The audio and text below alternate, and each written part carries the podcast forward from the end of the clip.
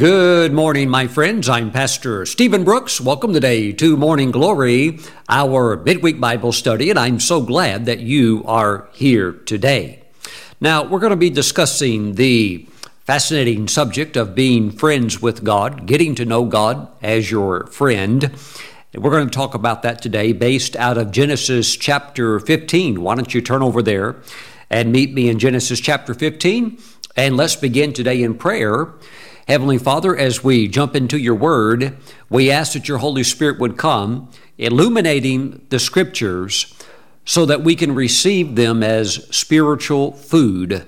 Now we thank you that this is our meal for the day, our spiritual meal. In Jesus' name, amen and amen. Praise God. By the way, uh, those of you that are fasting and seeking the Lord because we are you know, in the early part of the year. May the Lord bless you as you continue on. I know that there are those fasting with me. Uh, this is day number, let's see here, day number 19. Praise God. Uh, as you can see, I'm still alive. Amen. I've had people tell me you'll die if you don't eat food within three or four days. Uh, uh obviously, I'm still alive, a little thinner. Praise God, but having a good time uh, with the Lord. And I share that, of course, publicly because this is more of a corporate type fast, and many of you have joined with me. Uh, for however many days the Lord would lead you to fast, that's wonderful. I'm always subjective to the Holy Spirit. And you know, you may have a number in your heart of how many days you want to go, but um, it's all up to the Holy Spirit. He's the one giving uh, the grace to us to continue on. So long as the grace is there, you can continue. If you reach a number that you kind of felt in your heart that you were aiming for, uh, and then you want to stop, then you have accomplished what you set your heart to do. I remember one time years back, I was in Berlin, Germany, and I was on day 22 of a fast.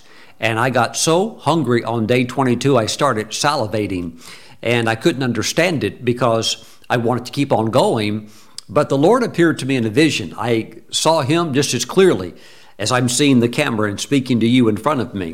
And the Lord came and talked to me and said, I want you to stop fasting. Well, that's why the grace had lifted because I had completed it on day 21, and He let me know that He heard my prayer. And that's why I say you you kind of just yield to the Holy Spirit. You might think I'm going to go this many days, but you know if the Holy Spirit says, "Hey, it's a wrap," then it's a wrap. Praise God. Outside of that, you know, press on to whatever it is you're seeking God for. And you know, the the main thing is that when you're fasting, of course, you also want to put as much prayer in as possible. By the way, I have my book, Fasting and Prayer, for those of you that perhaps need some encouragement in fasting or tips as you're on your fast and you're looking for ways to uh, uh, fuel that motivation uh, and, and to ignite that prayer spark on your fast. Okay, the book is available uh, here at our ministry. You can order it online. If you want it really fast, of course, you can get electronic download. Uh, it's on, you know, like the, the Apple uh, bookstore, it's on pretty much any e format that's out there. So you can get it uh, uh, within one minute. You know, just go online and get it. That book will be a great blessing to those of you that uh, are practicing the spiritual discipline of prayer mixed with fasting. I know it'll be a blessing to you. Okay? Now, we're over here today in Genesis chapter 15, and here's the thing I want you to understand about God. You never want to get like, um, like in a sense, like familiar with God where you don't really understand that element of uh, who He is. Now, I've had encounters with the Lord, visionary experiences with God. Uh, there was a time I was actually taken into the throne room of heaven and I uh, sat on the lap of Jehovah God, Father God. There have been other times I've had encounters with Jesus, the Son of God, uh, who is also God Himself. And so I've had some remarkable experiences where they were very personal. Like with uh, Father God, uh, it was like a father son relationship. With Jesus, it's like, um, you know, He's your Savior, He's your Redeemer, and things like that. But I'm, I want to express today that there's a lot about God that is incredible about Him that we don't know. and so it's sometimes that, it's that part about His uh, omnipotence or sometimes these big theological words that you want to have the friendship, but while you're having that friendship, you, you kind of want to know exactly just who you are friends with, and it makes it uh, richer and more fuller. And uh, it will allow you to tap in some, uh, into some things of, of God that maybe um, uh, you can't quite get there without knowing some of these uh, various factors. Let's talk about a primary one today. But first of all, uh, we are in Genesis chapter 15. Let's drop down to verse 4.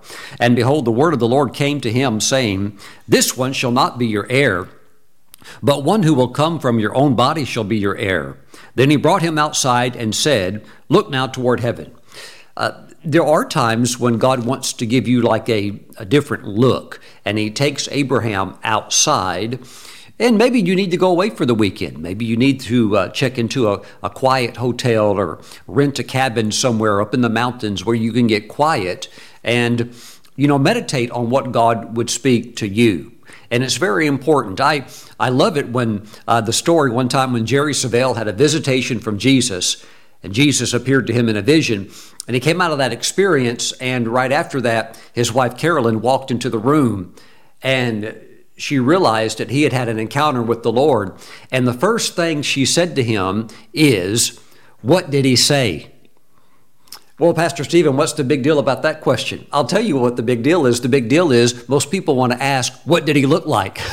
and eventually you're going to have that answered, okay? Whether you uh, you know have a visionary encounter or whether you see the lord face to face which one day you will okay but you have to you have to put the emphasis where the emphasis is at and so she asked her husband what did he say because that's really that's really what it's all about okay so when the lord sometimes wants to talk to you. Sometimes he'll get you in a different scenario so that you can uh, be maybe a little more relaxed. Uh, you know, and uh, he can uh, help you to uh, maybe, you know, I mean, uh, Abram was a cattle rancher, so he's busy. He's got a lot of employees, got he's got livestock all over the place, and so sometimes you got to get out of your busy loop so that you can have these type of special moments. Then he brought him outside and said, "Look now toward heaven and count the stars." If you are able to number them. And he said to him, So shall your descendants be. Now, he didn't say you're going to have just as many descendants as there are stars, but he's basically saying you're going to have a large number of descendants that are basically going to come from this promised child. And he believed in the Lord, and he accounted it to him for righteousness. Now, let's move a little closer to, uh, to the right, to Genesis chapter 22. Praise God. Uh, there's something very fascinating, and many Jewish rabbis have commented about numerics and uh, the stars, and also something else that we'll see in the next uh, expression. Genesis chapter 22, we're going to go now to verse 15. Then the angel of the Lord called to Abraham a second time out of heaven and said, By myself I have sworn, says the Lord, because you have done this thing and have not withheld your son, your only son Blessing, I will bless you, and multiplying, I will multiply your descendants as the stars of the heaven and as the sand which is on the seashore. And your descendants shall possess the gates of, of their enemies. In your seed, all the nations of the earth shall be blessed because you have obeyed my voice.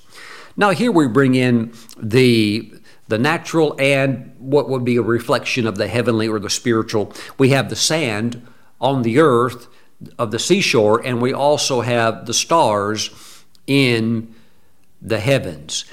If you have ever been to the beach, and I would imagine that most of you probably have, and you you know you just see sand all over the place, but really, uh, sand if you pick it up, it's uh, it's little granules, and a grain of sand is really small, about the size of a maybe just a little bit larger than a pinhead. I mean, you could get one grain and you can see it.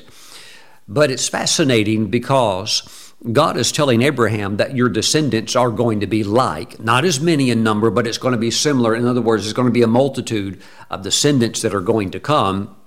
It'll be like the sand on the seashore, like the stars in the heavens. Now, scientists have been kind of curious over the centuries how much sand is there on the earth. And, you know, they can actually tell you how much the earth weighs. They figured that out uh, actually a couple thousand years ago, how much the earth actually weighs. But there's certain things like the sand. Now, now they want to know how much does the sand weigh? Well, through various calculations and certain uh, mathematical formulas, they have discovered that uh, well, first of all, it's not so much how, how much it weighs, I guess, how many grains of sand are there, okay? So let me stay with that. There are actually 7.5 sextillion uh, uh, grains of sand. So that's a number, uh, that's the number 75 followed by 17 zeros, okay?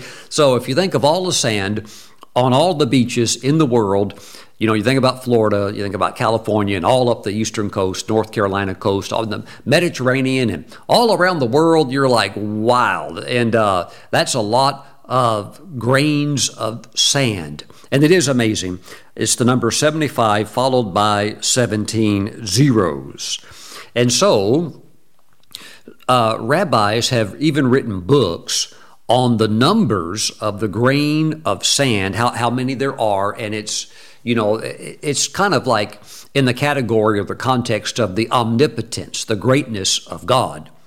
Let's go further because it gets, it starts, uh, as crazy as that is, you know, God creating all of this sand on the earth and even knowing the number of the grains of the sand, it gets, it gets actually crazier than that. Let's go over to Isaiah chapter 40. Praise the Lord. Isaiah 40, verse 25 and 26. To whom then will you liken me? And this is God speaking. To whom then will you liken me, or to whom shall I be equal, says the Holy One? I want you to think about these things when you think of who your friend is. Because we can very casually say, God is my friend, not kind of realize the magnitude of who our buddy is, so to speak, right? So we want to get a good understanding of that. Lift up your eyes on high and see who has created these things who brings out their host by number, he calls them all by name. By the greatness of his might and the power of his and the strength of his power, not one is missing. Now, we could say this is in reference to the stars, and in most ways it is. The rabbis actually teach this is a reference to the angels, okay, because it says, who brings out their host by number. The word host in Hebrew is the, actually the word army. So uh, let's say it's the angels. We do know for certain that God has given a name to every single angel. I know for some that there's like a mental blockage with that. I've met a lot of Christians that think that the only angels that have names are Michael and Gabriel. They're like, they're the only two that have names. I'm like, they're the only two mentioned by name. That doesn't mean the others don't have names. It actually says here that they do. Uh, whether we're looking at stars or angels, it is a dual reference, I believe, to the angels. But who brings out their host by number? He calls them all by name. I mean, can you imagine angels walking around in heaven and they don't know who they are? God doesn't know their name, can't talk to them because he doesn't know who they are, yet they work for him. No, that, that's just silly stuff. They all have a name. All right. Now, let's uh, we can get more technical by going to the next passage passage of scripture. Psalm 147, and this is very direct. Psalm 147 verse 4. Just in case somebody thought, well, we let God off the hook. He actually can't count all of the stars. He can count the angels, but he can't count the stars. Well, verse 4 says, He counts the number of the stars. He calls them all by name. Well, here was a debate amongst scientists, probably for the last hundred years, although there are some old rabbinical writings on it that go back much further. Which is the higher number? Is it the grains of sand on the earth, which is already an astronomical type number, 7.5 sextillion sand grains which is the number 75, followed by 17 zeros, uh, is are there more stars than there are grains of sand on the earth? Well, it turns out there are. And this is amazing. Now, I want you to think about this just for a moment because there are more stars in the universe than there are grains of sand. But think about this think about how small a grain of sand is and how many there are. And also now think about how big a star is. Okay, our sun is a star. So think about how big a star is and realize there's more of them than there are those little tiny grains of sand on the entire earth. Wow. Pastor Stephen, I didn't know my friend was that famous. Uh, yeah, he's that and a whole lot more. so when we talk about friend being a friend with God, sometimes we can like be real casual, like real, real evangelical with that term, and it's all cozy feeling. And uh, you know, you sit sit next to your buddy Jesus, and you're both drink a latte together and smile at each other. But you have to know who your buddy is. Yes, yes, he's your he, can be your friend, and but you have to know this other dimension of who kind of you're talking to and sitting next to. It, it makes the friendship stick and have a lot more value when you actually see him as more than just a friend. And yes, we can't even really comprehend him as a savior because he paid such a price and it's it's really stretches in that in that area. But he's multidimensional in his his uh, his nature and character. So I want you to see some of these other colors that make up who he is today. Praise the Lord. Thank you, Jesus. So, there are more stars than there are grains of sand on the earth. Almost all scientists across the board agree with that now. And uh, most scientists, based upon the theory of relativity of what Einstein taught, also believe that, as crazy as it is, uh, the universe is expanding. so it, it, it could be that it's actually getting larger even as we're sitting here. so it gets kind of wild. And that is pretty heavy duty stuff when you think about the magnitude of uh, what God did and how big of a star, how big a star is. And there's more of them. And and you kind of start going tilt when you start thinking he knows the name. In other words, he has named every single star, and he knows it. He knows its name. So there's a lot of power here. Uh, and along with this power, there are other attributes that he walks in that you need to be aware of when you're hanging out with your friend. Mm-mm. Watch this one. How about this one? Mm. A lot of people don't know this. Maybe they pretend Jesus doesn't actually have this. Haggai chapter 2. Turn over there with me just for a moment. Maybe it's good for your eyeballs to kind of see this, might get into your spirit a little bit better. Let me grab a drink of hot tea, excuse me.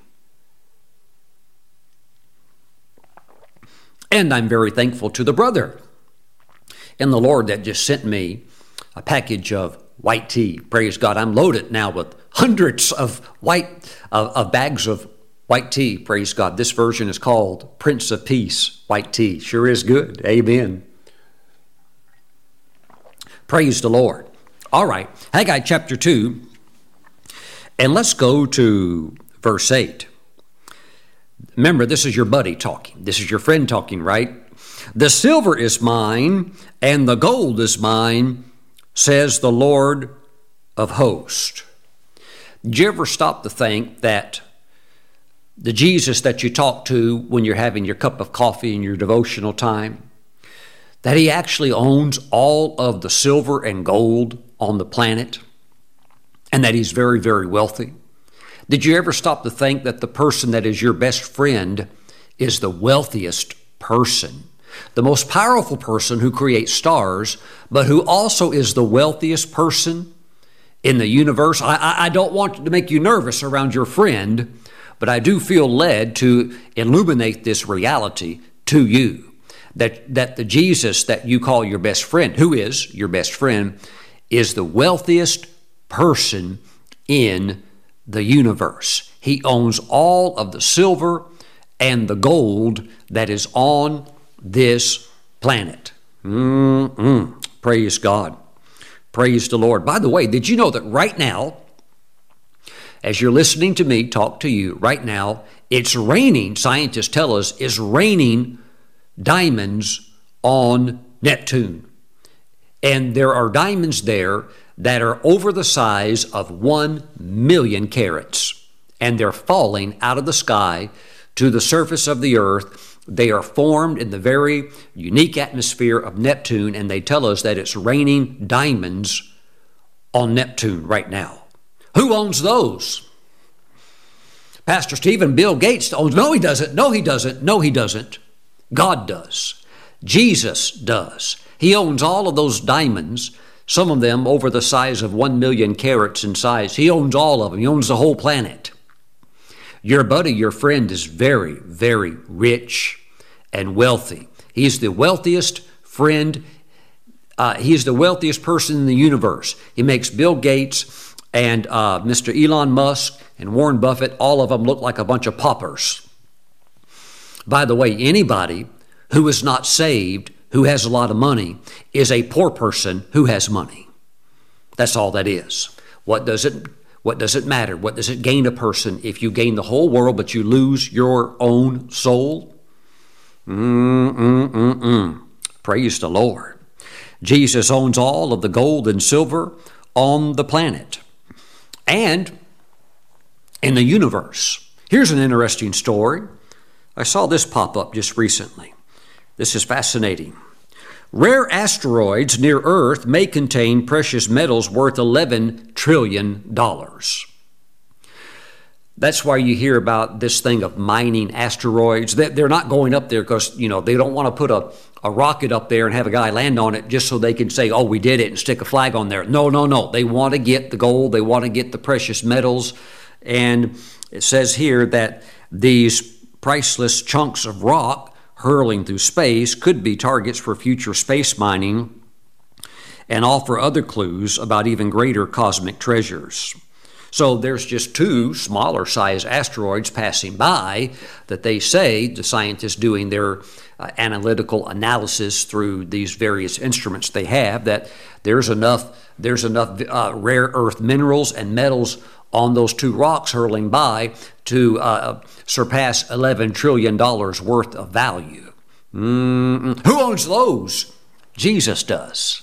Who owns all of that? Jesus does. I'm telling you, your friend, Pastor Stephen, I want to be a friend of God.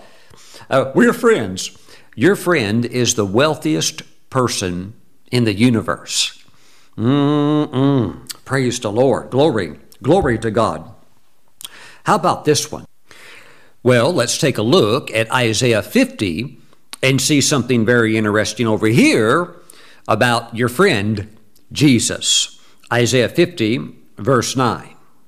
I will not take a bull from your house, nor goats out of your folds, for every beast of the, fur, of the forest is mine, and the cattle on a thousand hills. God says they're mine. I know all the birds of the mountains and the wild beasts of the field are mine. If I were hungry, I would not tell you. For the world is mine and all its fullness. The earth is the Lord's and all of its fullness. Woo! Praise the Lord. It's powerful, powerful. Now, let's go to the book of Revelation and we see this laid out even more clearly. We're going over to Revelation chapter 5. And let's go down now to verse 11.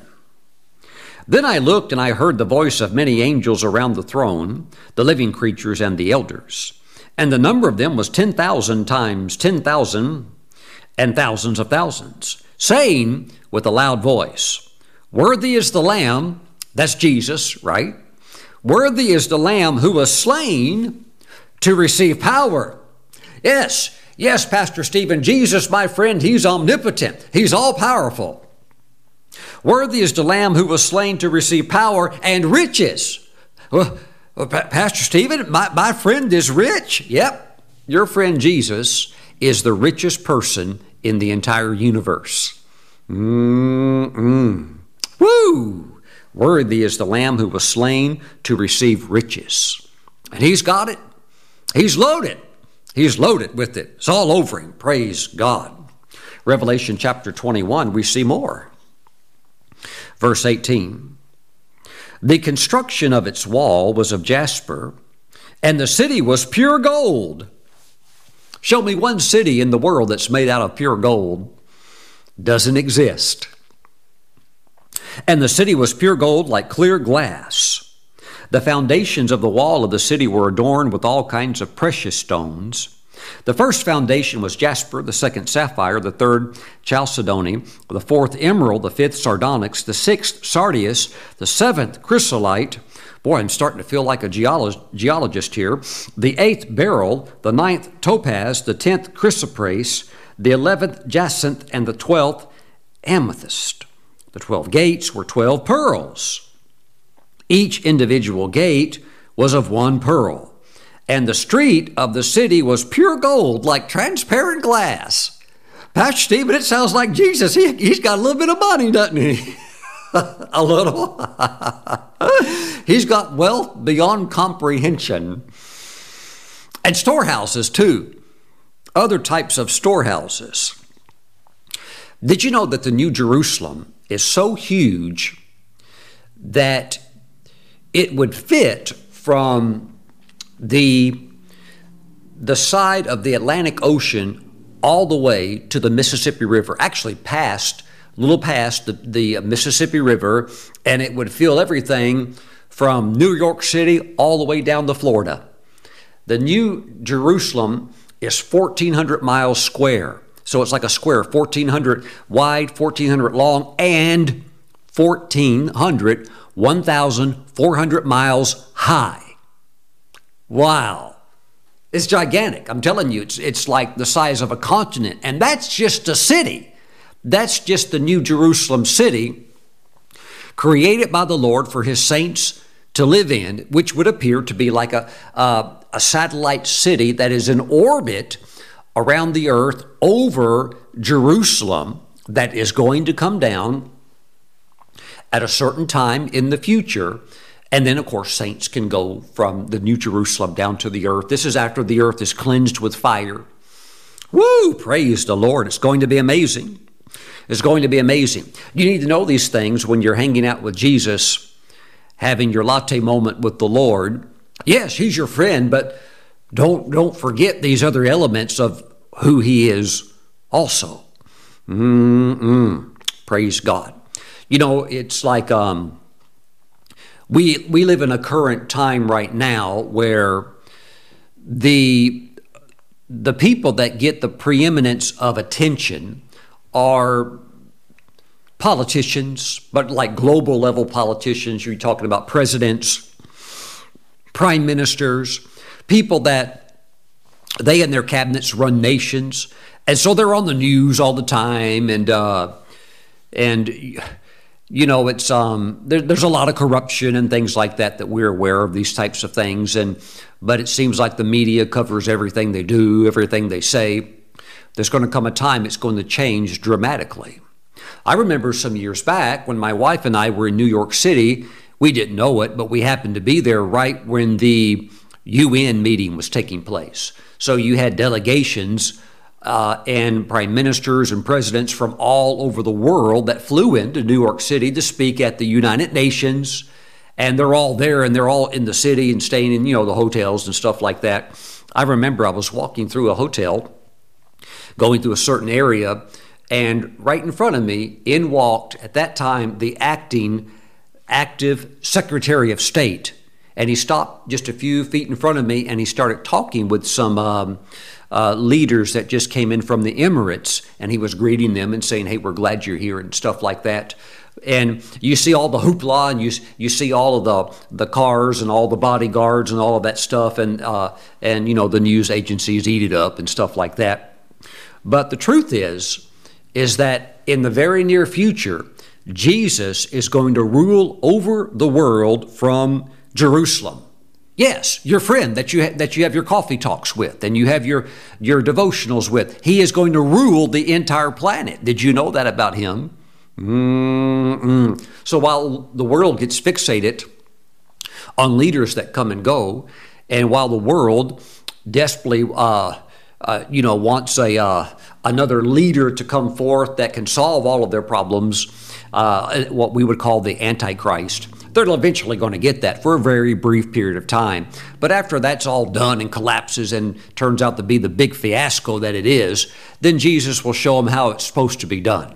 It's called the millennial reign or the 1,000 year reign of the Lord Jesus. Praise God. Amen. It's going to be very exciting because he can't be bought or sold.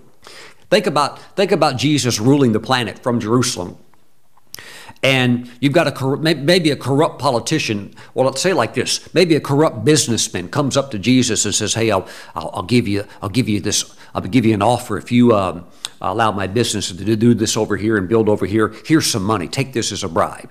Can you imagine trying to bribe the richest person in the universe with a with a hundred thousand dollar bribe? First of all, God can't be tempted by sin. Okay, it's not it's not going to happen, but um, it's going to be a total different type of uh, leadership, and it's going to be phenomenal. But these are things when you're hanging out with the Lord as your friend, you need to know, and I want you to know what makes Him happy. I want you to know how to please Him, because it seems like everybody wants to get close to the winner. Everybody wants to get uh, close to the person in the spotlight. But you have to remember. Uh, that Jesus is the one that we want to build our lives around. Zechariah uh, shares some interesting things regarding this. Let's go over there just for a moment. This is uh, Zechariah chapter 14. Praise God. Thank you, Lord Jesus. And this tells us, with, with a little bit of insight, what's going to take place when Jesus reigns from Jerusalem. Chapter 14, verse 3 Then the Lord will go forth and fight against those nations as he fights in the day of battle. And in that day, his feet will stand on the Mount of Olives. Remember, that's where he left from, and that's where he will physically come back to. And in that day, his feet will stand on the Mount of Olives, which faces Jerusalem on the east, and the Mount of Olives shall be split in two, from east to west, making a very large valley. Half the mountain shall move toward the north, and half of it toward the south. Verse 12 And this shall be the plague which with which the Lord will strike all the people who fought against Jerusalem. Their flesh shall dissolve while they stand on their feet, their eyes shall dissolve in their sockets, and their tongues shall dissolve in their mouths. Now, verse 16, it shall come to pass that everyone who is left of all the nations which came against Jerusalem shall go up from year to year to worship the King. That, that's, that's your friend. He's now I know he's your friend. Jesus is my friend too, but don't ever forget this is this is the one who is the King of kings and Lord of lords. You need to know that. I know we've seen a lot of um, a lot of kings have no interest in their kingdom or their subjects, and they just they use their position or their power for their own financial gain or their own benefit, and they have no heart for the people. And you know what? It's just part of the fallen world system that we live in. But there is coming the King of Kings, and every year uh, there will be the going up to worship the King the Lord of hosts, and to keep the Feast of Tabernacles. So, in the 1,000 year reign of Christ, the primary feast that is the focus of that time period is the Feast of Tabernacles. And it shall be that whichever of the families of the earth do not come up to Jerusalem to worship the King, the Lord of hosts, on them they, there will be no rain. If the family of Egypt will not come up and enter in, they shall have no rain. They shall receive the plague with which the Lord strikes the nations who do not come up to keep the Feast of Tabernacles. This shall be the punishment of Egypt and the punishment of all the nations that do not come up to keep the Feast of Tabernacles. Woo! Praise the Lord. So there will be a lot going on. And, you know, you want to know the Lord and also be able to foresee what his role will be in the very near future because then, then it'll be totally reversed. Now, when you have the UN meeting and all the big hobnobbers and everybody in cameras, you know, on all the leaders and everybody's doing their thing, and you know, of course, most of them aren't even saved or anything like that. You hear you hear profanity like you wouldn't believe outside of the uh, uh, moments when the cameras aren't rolling. The oh, it's just it's almost uh, unbelievable, but it's true. The profanity and the filth and the way these people talk and act when the cameras aren't on them, it's um, it's it's really something to be seen. And of course, on days of judgment or the day of judgment, all of that will be uh, brought out into the full open. Praise the Lord. Thank you, Jesus.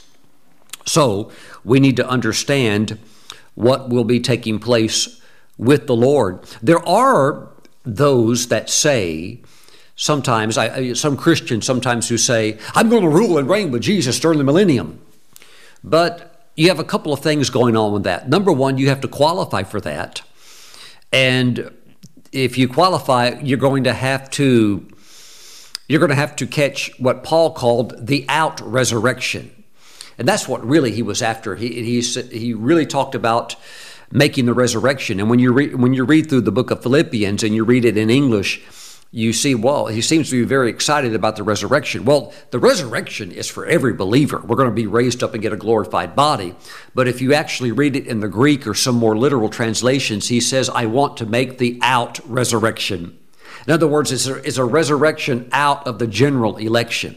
So this is the the resurrection that is mentioned in the book of Revelation that's called the first resurrection. And that's what Paul's saying. I want to make that first resurrection. Why? Those are the ones that are qualified and are allowed to rule and reign with the Lord during his 1,000 year reign. So, in order to do that, you would obviously, as a redeemed saint, you're going to have to have your, your physical body resurrected okay because you, you can't do it as a spirit being right so that's what paul is saying he was, he was striving to make the out resurrection or what is better known as the first resurrection. All of the other saints, which is the vast majority, get their glorified bodies later on. Mm-hmm. Different subject, okay?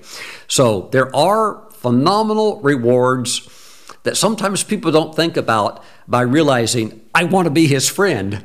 I know who he is, and I know what will be taking place in the future, and I'm all in with Jesus all the way. Woo, praise God. Thank you, Lord Jesus.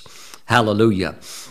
And of course, those that are uh, in those places to rule and reign with the Lord, they'll be the ones that walk around on the earth, and the saints, uh, excuse me, not the saints, but the people, uh, many Gentiles, of course, many Jews that lived through the tribulation period and somehow survived all the murderous antics of the Antichrist once he's taken off the scene, all of those people that lived through that now go into the millennial reign of Christ and they will look they will look at those that made the first resurrection or the out resurrection and they'll say, oh, That one over there, he's one of the glorified ones.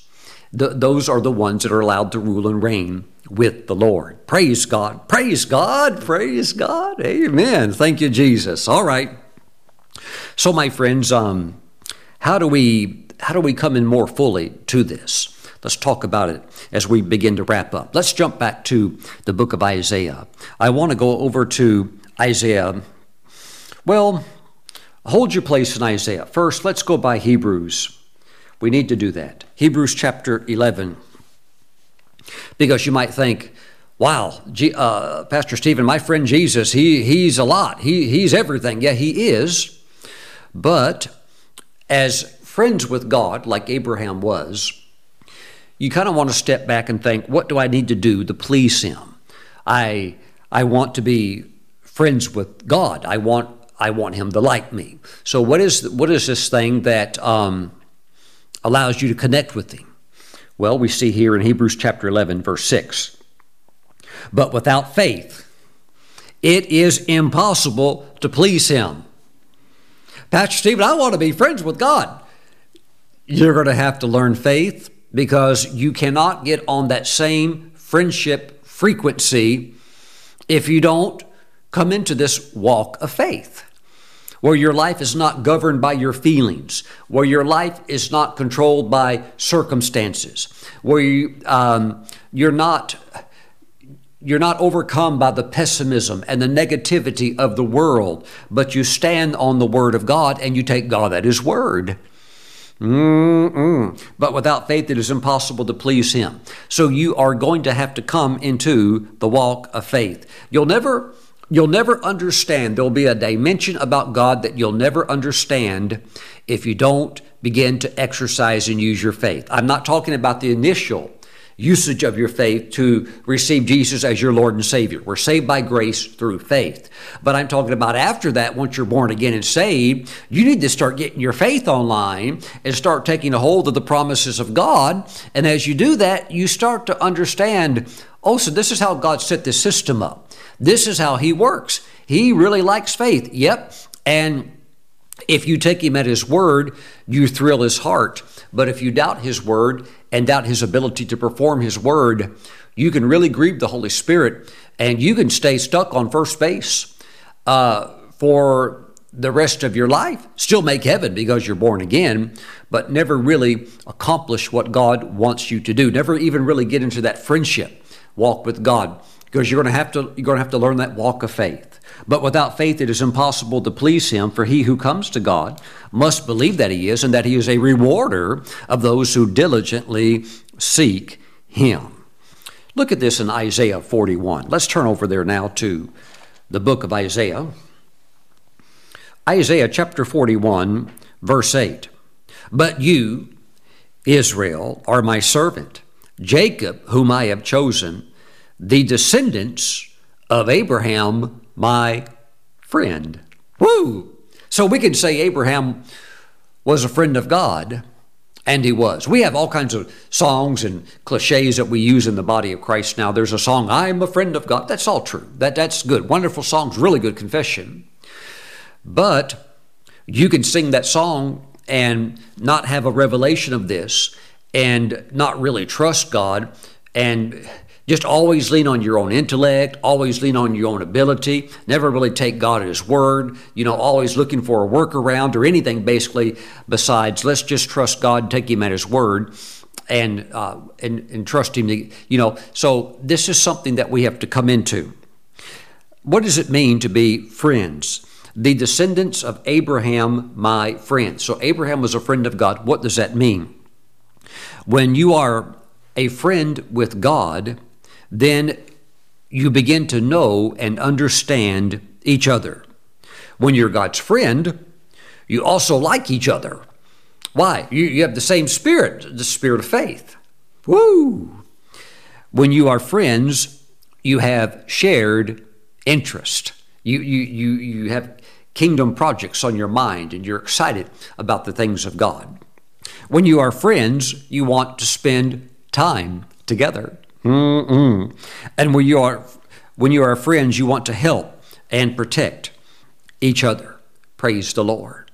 You need to become a friend of God and step into the faith walk and begin to take what God said rightfully belongs to you by faith and possess it by faith, such as uh, provision, knowing who your friend is, who is the richest person in the universe you need to trust God for needs met, bills paid, debts paid off, the ability to be a blessing, to the ability to walk into the overflow. You need to actively put your faith online for that.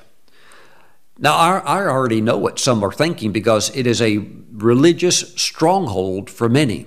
And many think, well, Pastor Stephen, since God does have all of this wealth, surely if He wanted me to have some of it, He would just give me some of it. But it doesn't work like that. It's, it's incredible when Bartimaeus, the blind man, stood in front of Jesus and he's totally blind. And Jesus says, What is it that you want me to do for you? And you'd think, uh, Jesus, can't you tell? He, he's blind. he wants you to heal him. But that, that didn't move Jesus at all.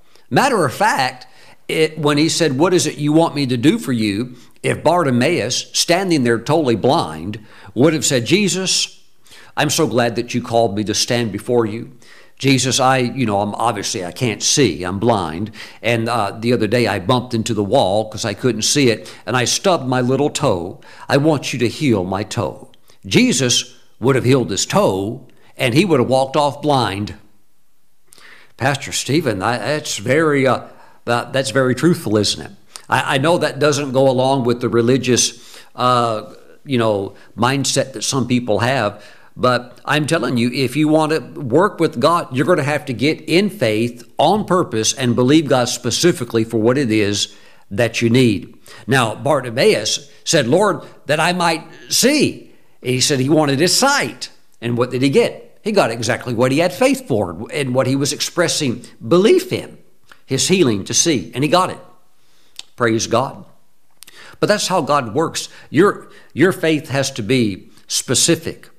One time, a, a minister said he was sitting next to a, a, a lady, and uh, the lady said, I'm believing God for increase. And he said, Well, how much increase? She said, Well, I don't really know, but I'm just praying and believing God for increase. And he reached in his pocket and pulled out a quarter and gave it to her and said, There, God's answered your prayer. Pastor Stephen, that's not nice. He's probably pretty nice compared to the way that God, uh, the way that God behaves and the way that God acts, because you you're going to have to learn this in the kingdom. You're going to have to learn this, which is this. This is what takes you in the friendship, and it's it's wild. Uh, it'll knock over. This knocks over sacred cows like you wouldn't believe. But here it is. Here's here's how you come into friendship with God. You have to understand that this Jesus, who you're wanting to be friends with, and you're wanting him to work in your life he's very, very compassionate, but he's not moved by your need. He's moved by your faith. And you can have needs coming out of your ears, and you can cry and beg and ask and plead and bawl and squall.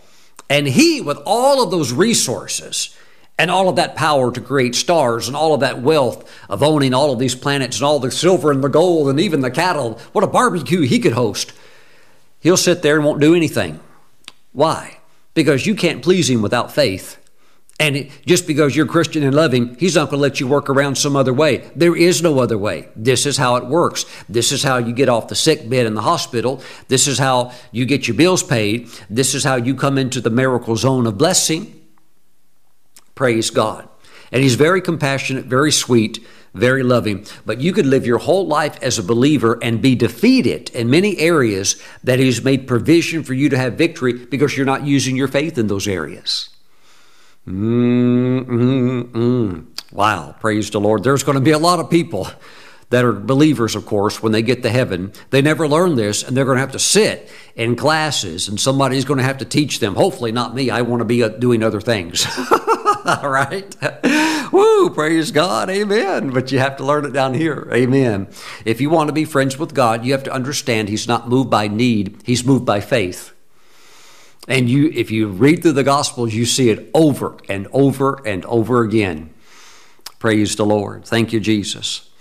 So take a hold of the healing that you need by faith. This is your year where, where God is with you and you're going to rise up like mountains of strength and power and what is on Jesus and what is in Him, what has been invested to Him with the um, with the power and the riches and the wealth and the glory and the honor.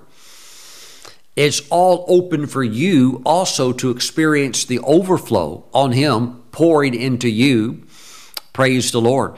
But you get into it through faith. So if you really want to be friends with God, you have to go back to Abraham, who was a friend of God, who, when God took him outside and told him certain things about his, his future son and things like this, it says he believed God. He didn't say, Well, how are you going to do that?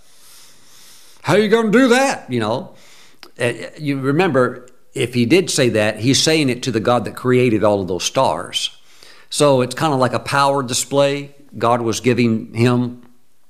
So uh, be close to Jesus.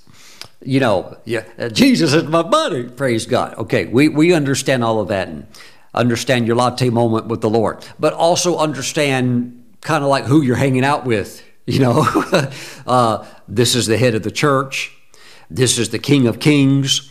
This is the wealthiest person in the universe. Uh, this is the wisest person in the universe. I probably should ask him some questions. And you want to balance that friendship with that. Well, what makes him really happy, Pastor Stephen? What makes him really happy? Faith. You can't please him without it. Mm-mm. Woo, praise the Lord. So, this is going to be a breakthrough, breakout, epic year for you because as you stay on it and trust the Lord and speak the word, you're going to see victory begin to break forth and you're going to flourish in every area of your life. Please lift your hands. I want to pray for you. Father, I thank you. I thank you for your people. Father, maybe as they're watching, maybe they don't need a diamond that weighs uh, a million carats. Maybe they don't need something that big. Maybe they don't need to have diamonds rain down on their backyard. But Father, maybe they could use a special blessing. Hallelujah. Maybe they could use a better vehicle. Maybe they want to send their child off to Bible college. Maybe they want to pay for something that, or maybe they want to give a special offering and they're looking for increase. Maybe they want to cr- come up with a creative idea that you could help them with for kingdom prosperity. But Father, I just thank you that all of heaven's resources are available through your Son Jesus. And I just pray for your people, oh God, that they open their hearts to your greatness, to your power, to name every single star. Father, we give you praise. Lord, let there be expressions of great power that uh, flow to your people. We just thank you, Father. Let your people be as signs and wonders that you work through and you do great things through. I thank you, Father, that the gift of faith is rising up in many, coming upon many, to believe you for the impossible and to receive the impossible. We just give you praise, Father God. I thank you for speaking to your people that word of great encouragement, that word of their destiny unveiled, of what you have for them. And I thank you that you're getting them there. You're getting them there. Now, Father, we thank you that we walk by faith and not by sight, not by our feelings or our sensory realm. We thank you, O oh God. We thank you that your word is making a way, that we are breaking through. Father, bless your people in Jesus' name. Amen and amen. Praise the Lord. Now, if you're watching today and you don't know Jesus as your Lord and Savior, you might be like uh, the rich young ruler, you may have tremendous wealth. You might think, well, Pastor Stephen, what do I need God for? I'm, I'm just doing fine. Well, I'll tell you, there's going to come a day when you're going to be judged. And you're going to, the moment, the moment you see God, you're going to realize you're in a world of trouble. That is, if you were to die and go right into your judgment. Uh, if, if you were to die now without Christ, you're going right into hell.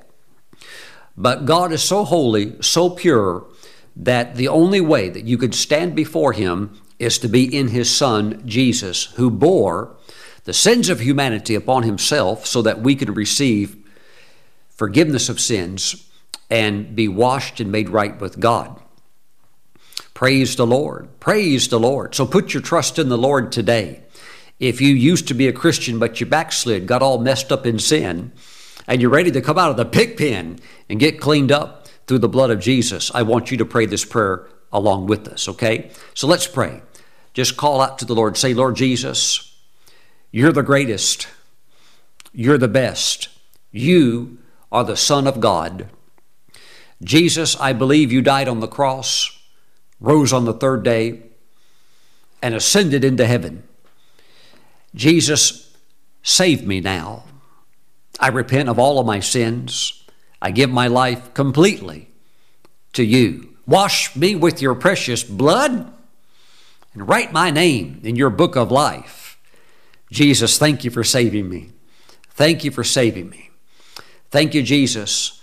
Help me with my faith to believe you for all that you have for me. Thank you, Jesus. In your name I pray. Amen and amen. Praise God. Praise the Lord. Amen. May never see you on the earth, but I'll see you in heaven one day. Praise God. Hallelujah. Let's take Holy Communion together today. Grab some unleavened bread, grab some grape juice. If you don't have, you know, like a certain kind of grape juice or a certain type of unleavened bread, just get a little cracker, okay? Get a little wafer, whatever you might have. Grab some uh, juice. If you don't have grape juice, grab apple juice, whatever you've got and let's pray over it. Father, we thank you for the bread, the juice. We bless it. We set it apart as being holy. We thank you that this is now the body and the blood of Jesus. Thank you, Father, as we receive the Lord's body. We thank you for strength.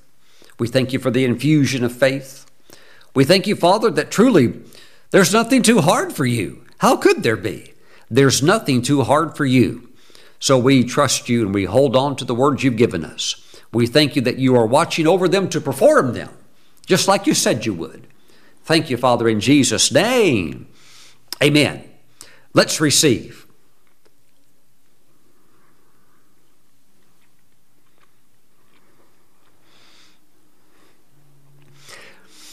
God's going to do something great for you. God's going to do a miracle for you. Hallelujah. Glory to God. You might it might make you want to just run around in your front yard, run circles around your house and praise God. You may even want to do it now in advance, and I would encourage you to do that. Amen. You know, the old time Pentecostals, they used to call it dancing it in. They would dance it, dance in advance, dance it in. Praise God. That's an expression of your faith. Mm, you speak and, and agree with God's word, and you find other ways of expressing your faith through works such as the dancing in. Praise God. Praise God in the dance. Amen. You don't, you don't have to dance till it shows up. Dance now in faith. Praise the Lord. Mm-mm. Father, thank you for the blood of Jesus. It's mighty, cleansing power, washing away the sin of unbelief, the sin of doubt. And we just thank you, Father God. We thank you that we want to be friends with you. And as we drink this cup, we thank you that it's also the cup of friendship. And that's more than, oh God, just patting each other on the back. That's, that's like we're in unity together. We understand, oh God, what pleases you. So I just thank you, Father God. We thank you that we are people of faith because we want to please you and make you happy. Thank you, Father. Thank you in Jesus' name. Amen. Let's receive the Lord's blood together and drink the cup of friendship. Woo! Glory. My friends, as these messages are blessing you, I want to give you an opportunity to sow into the ministry, help us keep preaching the gospel around the world. I'm going to ask that the information now be put up on the screen of how you can give. You can give online, you can give uh, at our website, you can give by text, and you can also mail an offering in if you would like. And we certainly appreciate your support, helping us to continue to expand the ministry and the teaching of the Lord Jesus all around the world. Did you know that in 1960, in a vision, Jesus appeared to Prophet Kenneth Hagin and told him that the ministry of teaching is more important than the gift of working of miracles? Oh, Pastor Stephen, how could that be? Because the gift of working of miracles is often associated with the ministry office of the evangelist. And when people are spiritually dead and unsaved, signs and wonders following the preaching of the word bring validity to the truth of the message and it brings in the lost. But once you become a believer, you're going to have to eventually get your faith online and start believing God. You can't live off signs and wonders. You cannot live off spiritual gifts as much as I teach on them, believe in them, and they are an expression of Christ as manifested by the Holy Spirit. But you can't live on the gifts alone. So, uh, so my job as a believer is that, uh, or as a minister, is that is once believers are, you know, beginning their journey with the Lord is to do what? Teach and get what into them? Get the word into them, get faith into them, so that they can take a hold of the promises of God and, and, and possess what God has for them and not just be sitting back waiting for a miracle. And God does do miracles, but you can't live off of them. But the just shall live how? By faith. Woo! Praise the Lord. Amen. That's why teaching is so important. Amen. And I know that you love God's word. So thank you for supporting us. Thank you for being a blessing. And I'm praying for you also. And uh, I know that there, there are others fasting as well. I just want you to know I'm praying for all of our online church members, all of our ministry partners. We're praying for you, and I'm believing God to work with your faith so that you receive very, very um, powerful testimonies, breakthroughs, and miracles. Amen. So thank you for joining me today.